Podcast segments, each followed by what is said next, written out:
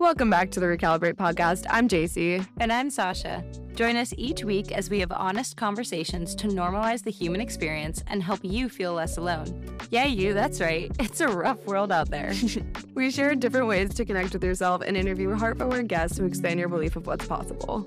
We're the best friends you didn't know you needed. And we love you just the way you are. Without further ado, let's laugh, cry, ruminate, and explore all of the things that you think about but haven't heard said out loud. Let's get into it. Jacey and I are recording live. We are sitting on my couch and we are so excited that you are listening today. Mm, I'm happy that we're together. Me too. it feels good. We are finally back together after so long. And I ran up to you and I gave you a huge squeeze. I think I scared the living daylight. You did. we crossed over at the studio and I didn't think I was going to see you on Thursday. But yeah, Sasha and I have spent the day together today and we're co creating and sharing our hopes and dreams and visions for Recalibrate, which has been fun. We were at the cafe for three or four hours and it's a Saturday. And I just sat there for a second and I was like, wow, this is so cool that we love something so much to just spend our whole Saturday thinking about it and dreaming about it and believing in it. And I just took a moment and sat back because we were getting all in our corporate logistics, Google Sheets. like we were just all up in it. And then we just sat back and we are like, this is so cool. This is so exciting. No, I totally agree with you. Like, it's so interesting switching it on and off. Do you have different modes of yourself that just switch on and off and how mm-hmm. conscious of those modes are you do you realize yeah. hey i'm going to switch off the corporate or i'm going to switch it on or i need to switch on gratitude mode yeah and teaching too it's yeah. like the second you're in the seat of the teacher are you a different person and are all those versions of you you I mean, I think I used to have such a problem with the fact that I was a gym rat and then I was a corporate girl and then I would go on like 51st dates back when I was dating in the city. And then I would have a yoga side. And I'm like, does anybody actually know the real me? If I'm showing up as all these different sides of myself, is there anybody in my life that actually really knows all of you, all of me besides me? And am I enough to know me? Obviously, yes. But I think it's really scary. I don't want to speak to anybody else's experience, but for me, it was really scary to be like, yeah, it is enough for me to just know all of myself. Mm. I think so often we want to have someone else know us. Yeah. Why do you think we do that? Why do we think we have to box into these identities? Because it's such a human tendency to want to identify with things and say, I am this person and I do this and I go here and I am XYZ. You want ways to describe yourself and explain because I think it creates belonging. I low key think we're proud of it. Yeah. I think that it's something to be proud of. It's like, up until this point in your life, this is all that you've done you have done enough things to initiate yourself into these buckets. Mm. Whatever initiation looks like to you. Maybe you go to the gym every day, or you go three to five times a week, or you go like twice a week. And now you're like, yes, I'm a gym person and it's something you're proud of because you've taken enough actions, you've put enough votes in that identity bucket mm. to be like, mm. this is something I can define myself by. When you say, Hi, I'm Sasha, I'm a digital strategist in the financial technology industry. I went to Berkeley Haas, I'm a podcast co host, I'm a yoga teacher. It's low key, it's my resume, but it's also my little self. Here's all the things that I've done. But why do we need to do all those things? Is it like we don't, we don't feel to, good enough unless we can say all of those things because it's just adding up your accomplishments, basically? How do you introduce yourself without those things? I saw this the other day. It's like, all right, ready? Try to introduce yourself without saying your job, mm-hmm. any of your accomplishments, who are you at the essence of your being? Where yeah. I'm speaking mm. from, right? It changes because that's what's changing. Mm. I'm not speaking from my frontal lobe. I'm not speaking from my mind to give you an answer. I'm tapping into my heart. I just took a deep breath into my belly. I just cool. started sitting in my body. Mm. Ooh, how am I going to answer that? I'm literally answering from a different place. I'm not answering from my cognition. I'm not answering from my memory. I'm trying to answer you from a deeper rooted seat in my body. I couldn't tell you where but it's not coming from my mind, yeah. which is so cool. I didn't even realize that that would elicit that. But you're like, tell me who you are without all those things. And I just tapped into my body. Wait, let me get grounded. And it's so interesting that you need to get grounded to give that kind of answer. Mm. For listeners, y'all should take a moment to tap into how do you define yourself without where you work, what you do, like Jacey said. How do you define yourself and where does that definition come from? Do you have to think about it or is it more of a feeling you tap into? And I said all this before even giving you my. I'm like avoiding this. So let me put my money where my mouth is and do it. Ooh, okay. This is going to be really cheesy, but it's what's coming to me. I'm a star seed who's still figuring it out. Mm. Like I'm doing my best. I'm a human that's trying to love with a whole heart, noticing where I get in my own way at doing that, and then trying and trying again, trying to be kinder to myself and trying to love more fully. But yeah, I'm a star seed who is star seed figuring it out and trying to love more deeply every day. I've literally never heard anyone use the term star seed before I met you. Where did that term first come to you? Star seed? Oh man, I've gotten really deep in really wacky stuff. When I really get interested in a subject, I just go deep and mm. I go mm. far and I'm like, what can I find out? And then what is interesting is that people nowadays I find get super prescriptive about mm. like, here's one way that you should be or should not be. And I found that for the most part of my young existence, I would get so attached to what people were telling me, like the one right way of truth. Yes, this is what's going to work for me maybe it worked for a short time or maybe it absolutely didn't and then i would feel so destroyed by the fact that this thing was not working mm. the reason i say all of this is now instead of getting really attached to one right way i like to learn all the ways dive as deep into them as is calling me and then pick out the pieces that i like to create my own little definition mm. of what part of this way of understanding yourself or this tradition what do i like about that and what do i want to keep for my own little definition so I feel like Starseed definitely came from one of my studies of some really weird stuff. I'm like even scared to say it. I'm like aliens. I made my family go to Joshua Tree because I was like, Mom, I want to go see aliens. And so the family took a trip to our place in Joshua Tree and I made us all stand outside. My mom is into it. My sister's like, I'm kind of scared. I don't want to call in the wrong energy. And my stepdad's just there for the party. Like, we get I love this. I love envisioning this. But yeah, so that's how far I get into my studies of random things. Mm. And Starseed definitely came summer from there. I like that though, creating your own little Sasha method. I think that's the most important thing, right? I literally started Recalibrate because I was searching for all the answers and consuming so much mm-hmm. content and taking on everyone's prescriptive methodologies on how to live. And I was like, what is the answer? And everyone yeah. is just feeding you, this is the answer.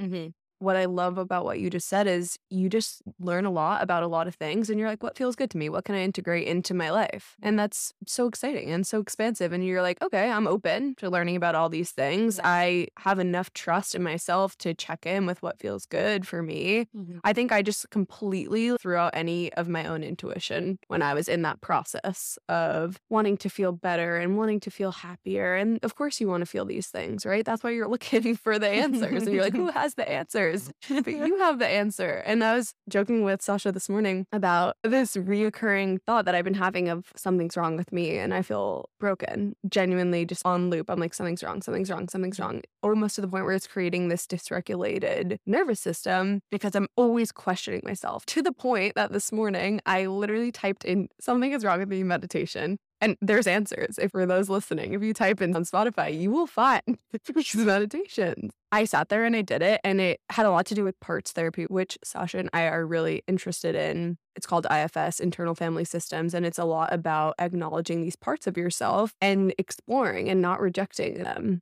What I love about internal family systems is that it personifies the voices in your head mm. because we all have voices I think there might have been a stat that says there's a percentage of people that don't have voices in their head, which I'm like, wow, I would love to live a day in your life and understand how that goes, but I want to normalize. So for the voices in your head, you personify them. You're like, which character is speaking? And you can mm. create characters for them. And there's no one right or wrong way to do this, right? It's all your intuition. So I have an ice queen whenever I act out of anger or out of animosity or jealousy, it's always this ragey side, Ice Queen side that just wants to be a bitch. Anyways, she's usually protecting someone for me, which is my inner child or the Starseed Fairy Queen, whatever the hell it is. you can assign them characters. It's almost like your own little Disney movie in your head.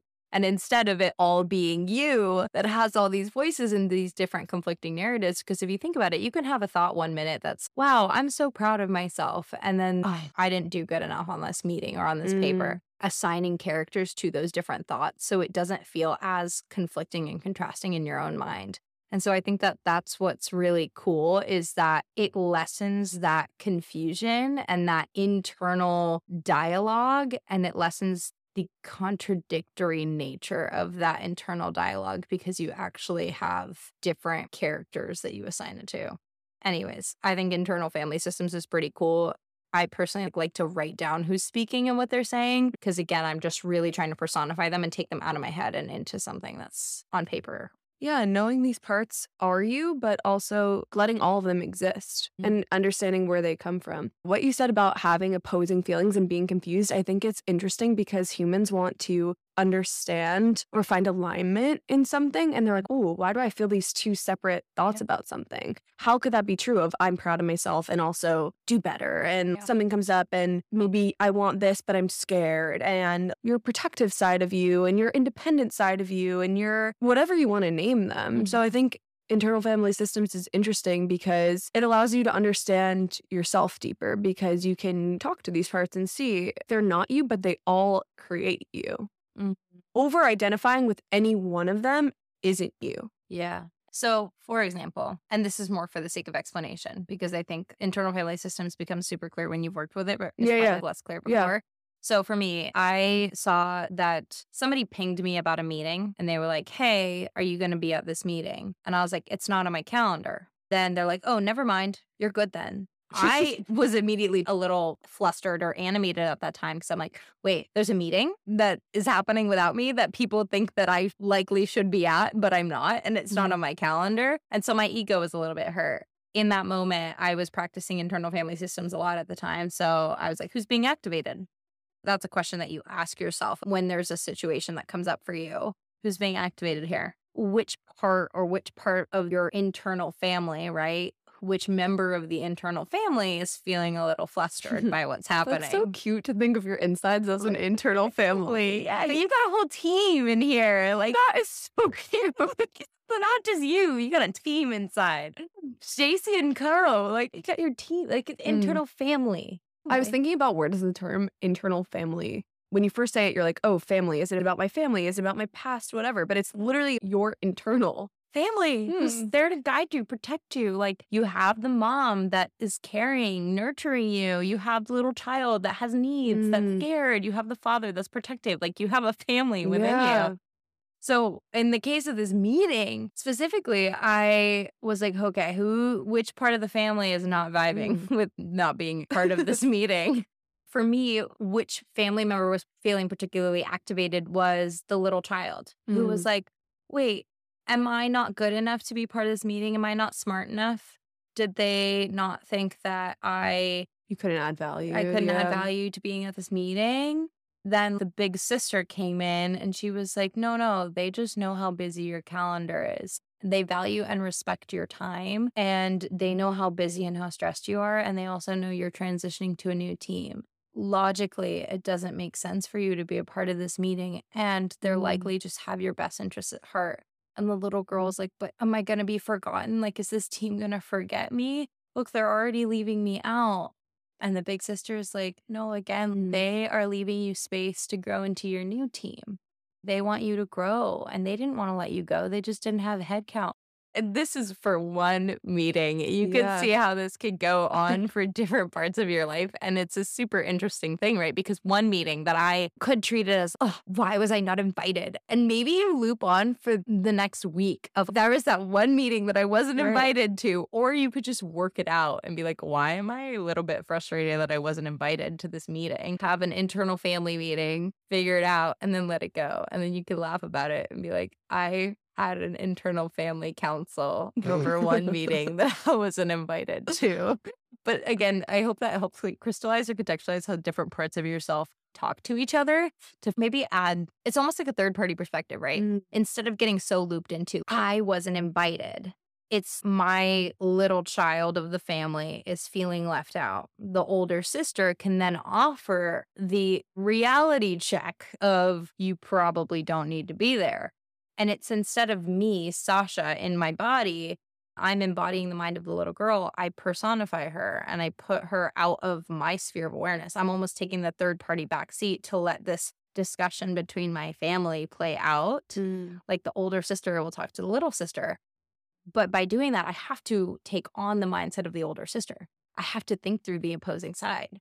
I have to say, they're probably considering my bandwidth. They're probably considering the fact that I'm transitioning to a new team and this isn't relevant to me. I have to have both sides of the argument. I have to see both sides of the reality instead of being so divulged into just one of feeling left out. Yeah, it, stops you from following the story. And you brought up a really interesting thing to me today about the stories that we tell ourselves from the book that you're reading. Mm-hmm. I'm a big fan of Michael Singer.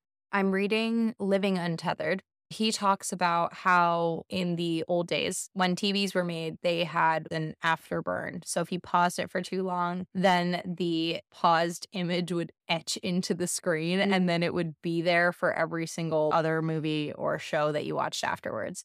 So when we take an experience, if we're thinking about ourselves as a big TV screen with pictures running through, pictures being our experiences in life, if one experience we put too much mental weight on it or get too attached to it, like it was good or bad, that becomes the afterburn. We're paused on that image for too long.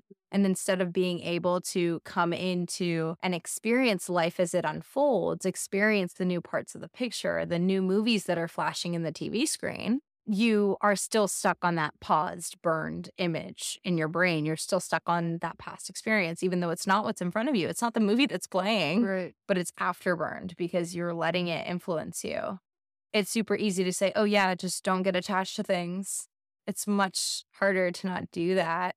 I think internal family systems is a good way to get inquisitive of like, hey, why did I get attached? And then see both sides of the story yeah. and then hopefully clear it out rather than hold on to it. Yeah. I think it's helpful just to check yourself of what are the stories that I'm telling myself? What am I trying to confirm? Because I think we get stuck in trying to confirm our own stories. I get stuck in trying to confirm my own story. It was literally with feeling sick and having health shit that is coming up and not feeling good in my own body. Like, oh my God, how many times a day do I literally be like, I don't feel good. I'm never going to feel good. I feel like I'm broken. Something's wrong with me. I'm 25. Everyone's running around and doing these things. And like, I don't feel good all day. I'm just like looping and looping and looping. And just your brain is looking for ways to confirm your experience. That's why I looked up the meditation thing this morning and it reminded me of internal family systems. I completely forgot about internal family systems until this morning when I was like, okay, bring out that part of you that thinks something's wrong with you, that thinks something's broken, that keeps telling you this story. And thank you. Like, thanks for paying attention. Thanks mm. for being vigilant, for being on watch. I know you want to feel good. I know you want to feel right. But it's okay. I've got you. We're going to sit here and we're going to breathe through it. And what is you stressing about it going to do anything? You don't feel good right now. Okay. Is you stressing about it going to make it better? Mm-hmm. No. As much as you stress about it, as much as you worry about it, as much as you play over the story in your head, does it change it? Is that working for you? Mm. And I hear that there's multiple parties in that situation. Yeah. It's no longer Jacey who feels sick. It's the part of her that is feeling sad and feeling sick. And then mm. there's also the third part of you that's saying, Thank you for protecting that mm. side, or thank you for worrying and wanting us to be okay. There's no longer just you being enveloped in the story. Yeah. It helps you zoom out. Zoom out. Yeah. Detachment. Mm. And as far as like all the identities go, I think it's so okay to be proud of the identities that you have, proud of the things you've done. It's just, again, can you define yourself without any of those words? How do you define yourself without any of those things? And, you know, I'm still working through this too, but honestly, just inviting in the question when you're in all of those different spaces that you show up in. For us, for example, it's the yoga space and the corporate space do we show up as different versions of ourselves? Or is there a common thread? Is there a single Jacey that rings true in every single scenario she shows up in? Mm-hmm. Is there a single thread of Sasha? Is there one part of my being that I feel carries into all these identities? Mm. If not, do you still feel like all the identities and the ways in which you show up are true to you? Because if they feel true, then go forth, queen. Like, that's amazing. But if you're like, hey, I feel like I'm being a fake ass bitch yeah. when I'm at the office, then maybe check in with yourself. Are you in a space that you can't feel authentic? is this scenario, is this situation good? Can you be a more authentic mm. version of mm. yourself in this space? Or are you in a space where that's never going to be safe for you or never going to feel comfortable for you? Do you need to change the space and the environment within which you're operating, which is easier said than done? I think as far as it relates to identities, it's not wrong to have all these identities. We're proud of all the things that we've done. It's just not attaching to any single one and also just reflecting on how you're showing up in them. Yeah. And I think when I was younger, I was such a sponge. I just took on everyone else's identities because I was so insecure. I just wanted other people to love me and I wanted to belong. And I spent so long having these relationships that didn't feel deep because I didn't meet myself deeply. So I think when you're saying, do all these identities feel true to you? You have to know yourself to know if it's true to you. Oh, shit, you're right. Saying that, I know what that is like now. I didn't know what that was like two years ago. And when I didn't know myself, I was miserable. I felt so much pressure around other people and in spaces in my life. I remember wanting to have a relationship, to have friends, but always feeling like I was performing when I was with my partner, with my family, with my friends. I think like I was only not performing when I was alone, but at the same time, I was so scared to be alone because I felt, oh shit, I'm alone. and just like how much pressure. I used to sob my eyes out if I failed a test. I was like, I'm smart. That's the only thing I identify with is being smart. But you identified with other things too. Like, why do we pick certain identities to be heightened in certain experiences? Yeah. Like, I'm sure you identified with things other than being smart. But then like, when you were sobbing your eyes filling out a test, that's the attachment to that identity. Yeah. And what we feel provides us value, maybe. Do you get more value from being intelligent than being a good person? Is it more mm-hmm. tangible to be intelligent than to be a good person?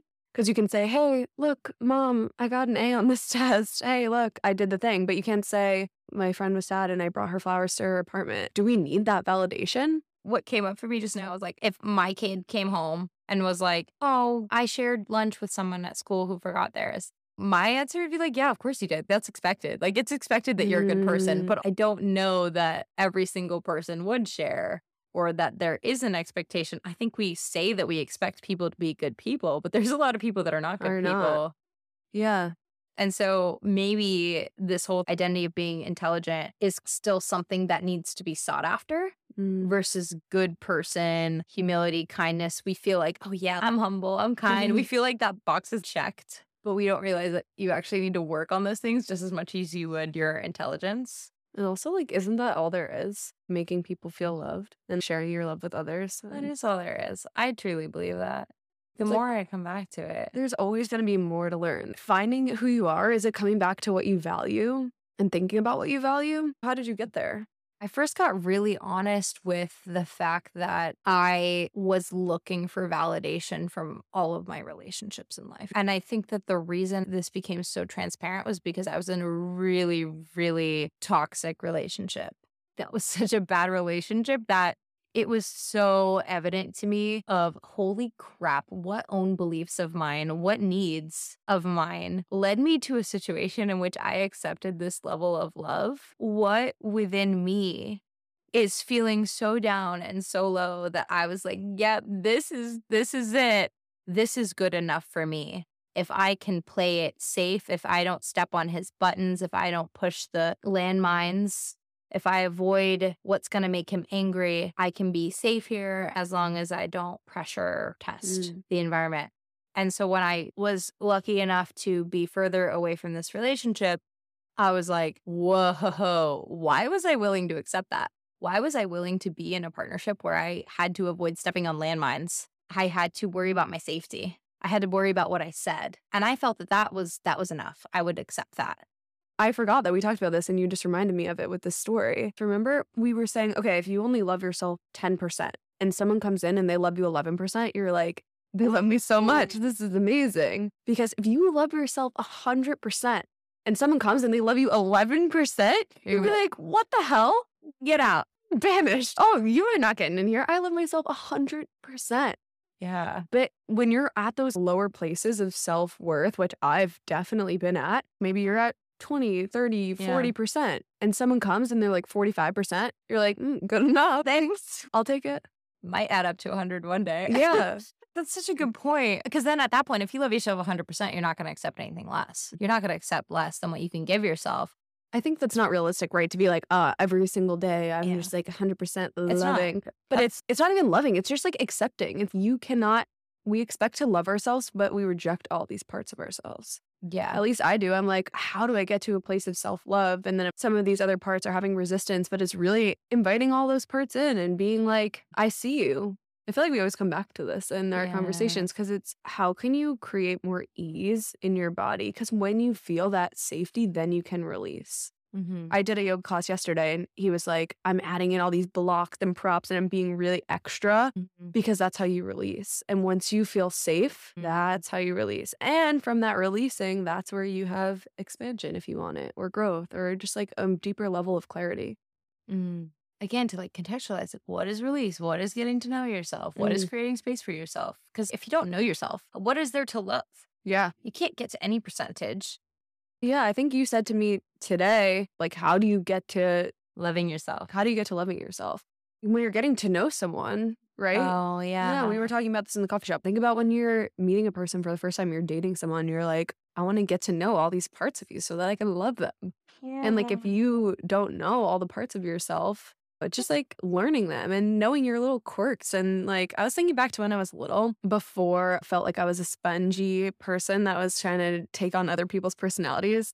I was so nerdy. I used to sit in my room and just love computer games and love video games. And I played so much Pokemon and like Animal Crossing. I have such an inner little nerdy part of me that loves video games and loves computers and loves trying out all these little softwares and stuff like that. and for so long, I'm like, oh my God, that's not cool. But now I'm like, I love that part of me. I think that's Yeah. so cool. And I love to connect with people that are like that. But there was so many years in high school where I'm like, that's so weird. Growing into it, right? Like in college and after college. And now I'm like, I love that stuff. And I love connecting on that stuff. And like, that's so cute. I think that's what getting to know yourself is, is yeah. meeting yourself and just knowing that's so cool that you love that. That's so cute. That's what gets you excited. I get so excited when like new games come out or new apps or new softwares come out. I love that shit. But I think you innately know what you love. And you have things from when you were little. It's that inner child, right? Yeah. And then at some point along the way, you lose it.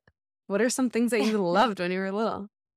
Y'all, I thought I was going to be the next Miley Cyrus. I love to sing. I was a choir kid.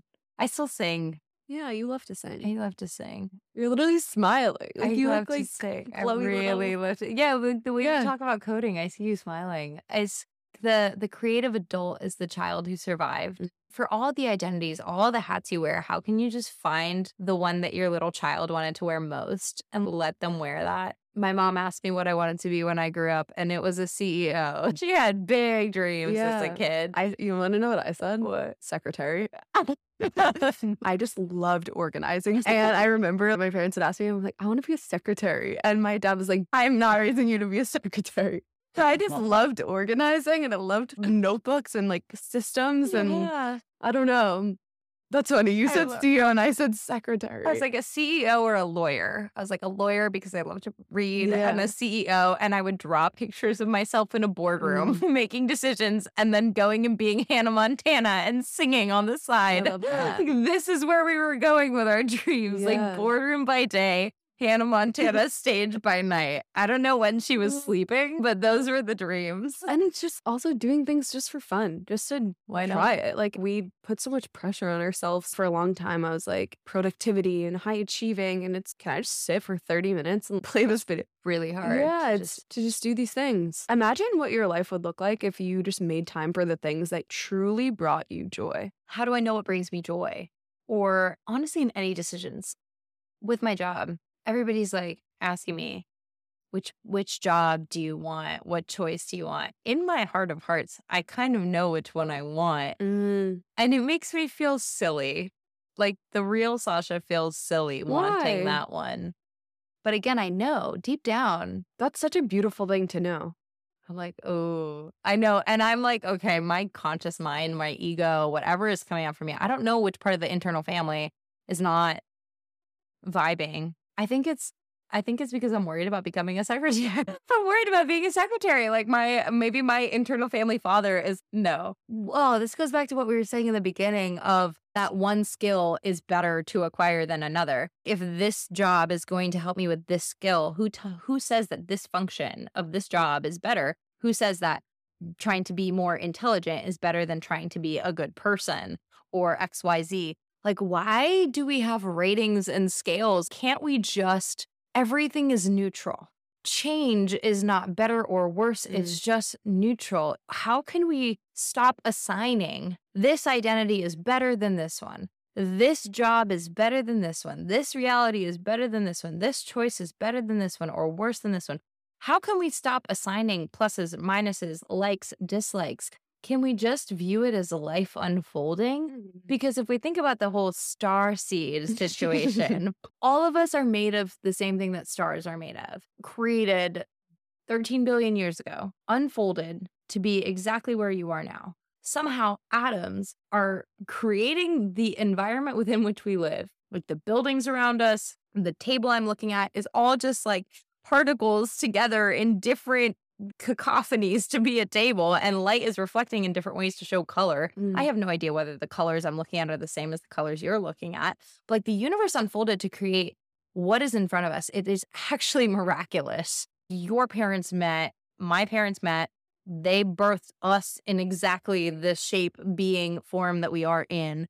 We met somehow. And then we as humans have the audacity to question this higher order. And we're like, oh, but I don't like the picture that's in front of me. And there is so much that had to go exactly perfectly for you to be in exactly the situation you're in. How can you just sit in that for a moment and marvel in it? I think it's so hard because when you are getting to know yourself, yes, you're going to have to say there's power in my likes and dislikes. I have to know what I don't like. Yeah. But at the same time, like if you're thinking a situation is bad for you versus good for you, can you just be like, this is my experience? This is what the world put in front of me and like kind of zoom out? Again, it comes to zooming out. It's not that deep, you know? We assume so many likes and dislikes to things. And also, I'm so worried about making a wrong or right choice. Like I always think, am I making the right choice? Am I making the wrong choice? Is it the right mm-hmm. choice? Like it's just a choice. I think we think that the universe has this one path for us, and any little thing that we do is going to take us off course. But that's not is that is that the truth or is that not the truth? Because if there is this one path, you will always stay on this one path or maybe there's infinite paths and you can you can never really make the wrong or right choice. What what do you think? My first thing that came up was like, we're not smart enough. We're not smart enough to outsmart the universe and be like, haha, I'm gonna mess up the path or we're gonna yeah. go on a different one. It's it's like the knowing I don't, mother. Yeah, I don't have to worry so much about if I'm truly just doing the best I can with the information I have in the moment. Mm-hmm. It's gonna be the right choice. That's what makes it the right choice. That's what so many people are worried about, right? They're like, how do I know whether or not it was the right choice? how do I try to look 20 years in the future or six months in the future or two years in the future and be like, this was right or wrong? Well, you're always going to know more information in the future. And when did you ever have foresight? Never. Never. Hindsight is 2020, but you never had foresight. So how can you just do your best with the information you have now? Based on how you feel right now, the information you feel right now, oh, do I feel good? Do I feel bad? What do I feel like is the best possible choice based on the information I have now? Mm. And then in a few months, check in, and be like, do I still feel good right now? Do I want to make a different choice? And not being like, oh, I should have made a different choice, but no, I know that I made the best one possible at that time. And like, now I'm going to make a different choice. Yeah. And knowing impermanence. We attach so much weight to every single decision we make. Like it is going to be written in stone. With this job that you're stressing about, just take one of the jobs. And if it's not the right job, you it's not your job forever. Yeah. It, uh, it's your and you have a deeper inner knowing of what you want right now. So just do it. That's the job you want. It's scary. It's scary. It's really scary. It's scary to trust yourself. And it's the same thing with me. Like I'm assigning all of these weights to the decisions that I'm making and it's causing so much pressure and it's just do what I want in the moment. yeah. It's scary. Why is it scary? Why is it scary? I don't know. Is it ego? You're scared of what other people will think. You're scared of failing. You're scared of what are you scared of? I'm always one that likes to go with the safe option. Me too. Yeah. So, like, one job is very safe. Mm-hmm. I know that the team culture is really amazing. I know that there's more time off. I know that I can negotiate and be more confident. I know who I'm going to work with. Mm-hmm. I know that I'll have better work life boundaries. Mm. And the other one is like, I'll have to be on call. I'll have to be more available than I have been in the past year. but it's new and then it's exciting. you just see, I'm like, oh, Yeah. oh no, why do I like want a harder job? Yeah. But I know what I want. It's more of like basically it's feeling into your body and like letting your brain get out of the way. You know what you want, and your brain is like, why do you want something harder? Why do you want a harder job? And you're like, I don't know, but I need to just Comes back to the thing like you don't need more information. You Don't need to need know. more courage and more permission to do what feels good. But then if I think about it, how did I figure out what feels good for me? Like yeah. if somebody's it's coming trial from and a error, place, like- probably. yeah, if someone first, someone's coming from a place of like, I have outsourced my validation to other people my entire life. Like, oh shit, where do Yeah. I even start? yeah. I don't know. It's it, it's so hard to start when I get silent and I pause and I think, and you can see I'm traveling in my head. Like I'm traveling to me sitting on this exact couch, but in my old apartment and sitting there feeling so alone. That was the moment of where I knew that I had to change something because I had hit my personal rock bottom. Yeah. Like, where do you start? How do you meet yourself? You just start doing things that feel good. I went back to yoga. My body just knew. Mm. I was like, oh, to get through this, I need to get into my body. I need to get in touch with myself. I need to go to yoga. I think it's hard though because it's different for everyone. I tend to disassociate from my Mm. body and I'm like, how did your body know? I don't trust my body sometimes because it's in pain, you know? So it goes back to that safety thing, I guess. It wasn't my body. Like, I don't know. I just was like, I'm going to go back to yoga. I guess it's just trying things and then being open and being curious and saying, okay, was that good? Yes or no? Yeah. Like, for me, it was like, oh, I, I want to go back to yoga. I just started going back. Mm-hmm. For you, or for anyone really, if there's anything that you're like kind of thinking about, you're like, oh, I want to try archery. And you're like, no, that's silly. Go try it. Like, Yeah. why not? Or like, oh, I want to go and go do some pottery. Do it. Yeah. Because we often tell ourselves, like, no, that's silly or that's out of the way. Like, don't I don't have time. time. Why don't you just give yourself a few hours to just do what you want? What would it look like to actually carve out time and spend with yourself? Like you would a first date. We were talking about the love example. Like when you're first falling in love with someone, you want to know everything about them. And then you want to spend a ton of time with them. And you make time. Yeah. Suddenly you have a million more hours in the week. Right. Oh, I have no time. I can't date anyone. And then you finally find someone that you really like, and you're like, oh, yes, suddenly I'm free. Yeah. Why can't you be free for yourself? And you know, first date with this person, you want it to go perfect. You're planning a picnic. You're figuring out what they want to do. You're buying Dodgers tickets, whatever that may be. Like you are making it work with this person Yeah. putting yourself in uncomfortable situations because you are so invested in seeing where this goes with someone else. Yeah. Can you just do that for yourself? Imagine dating yourself. I know this is weird. Maybe internal family systems that if that's going to make you feel better, Yeah. but can you date yourself? And if you are not making time for yourself or not prioritizing yourself, not keeping your commitments to yourself, how do you expect anyone else to keep their commitments to you? You teach others how to treat you based on how you treat yourself. Exactly. If you had a friend that flaked on you every single week, you'd be like, I don't trust them. But we break the promises to ourselves all the time. If you wake up every single morning, the first thing you do is check your phone mm-hmm. and you're like, okay, tomorrow I'm not going to check my phone. I'm going to get out of bed and I'm going to do something else. And then tomorrow you first thing check your phone. You're like, ah, again, I let myself down again. Mhm. I don't trust myself. I don't believe in myself. When I Mm. say that I'm going to do things, I don't follow through. Mm. So it's just showing yourself that you can trust, that you're going to do the things that you say.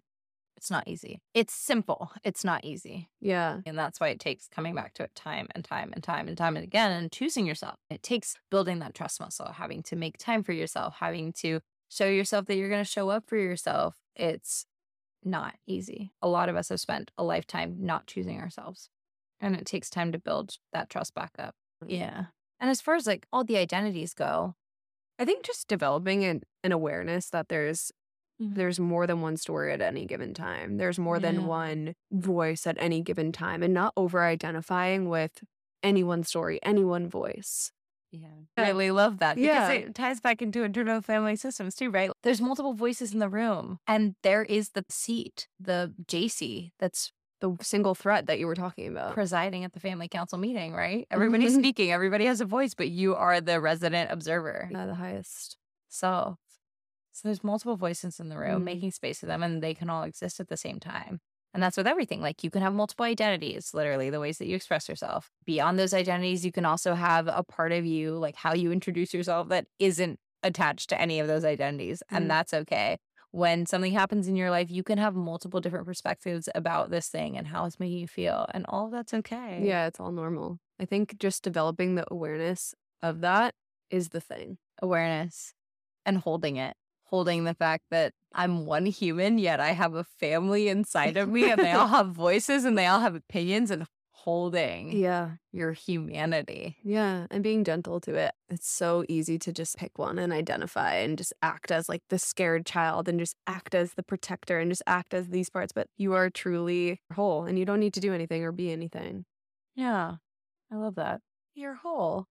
It's funny how profound it is every single time. just for context, two hours ago, three hours ago, Sasha gave me the "You're whole just as you are" speech, and I just cried in public. So, and we're getting back to the same realization right now. I know. I'm like, and you're whole the way you are, and it's yet just as profound. Why is it so simple, but we overcomplicate it so It's much? simple. It's not easy.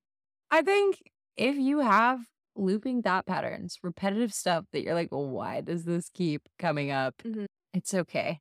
And it's normal and it takes practice. That's why it's a practice. Come back to yourself every single day. You have to come back to work every day. Yeah, you just every every day you have to come back to it. And the conviction that it will pass. I literally Wednesday had a video of me sobbing, crying, and then 24 hours later, me riding my bike so happy. How can you just, yeah, make space for the emotions? Let them mm. pass in and out like that TV screen. Just keep the movie rolling. Yeah. You don't have to pause on every single screen. I don't know. We don't have it figured out. We're just exploring it. And that's why we wanted to be together because you can explore it more deeply. Yeah. I love it. It's fun. It's fun to get into these like existential conversations and mm. to realize, oh, what actually matters is creating space for all the sides of yourself. Yep. Not identifying. I think we could sit here and try to explain why do we identify with them? Where does that come from? But it's just how can you just create space for all sides of yourself little by little, day by day. It's going to take practice. How do you just work to create space? Yeah. Choose I, yourself. I always come back to that quote. It's like the most peaceful person just create space for all parts of themselves to exist. Okay. Well, that's what we're going to leave you with this week. We love you. Thanks for listening. See you next week. See you next week, everyone.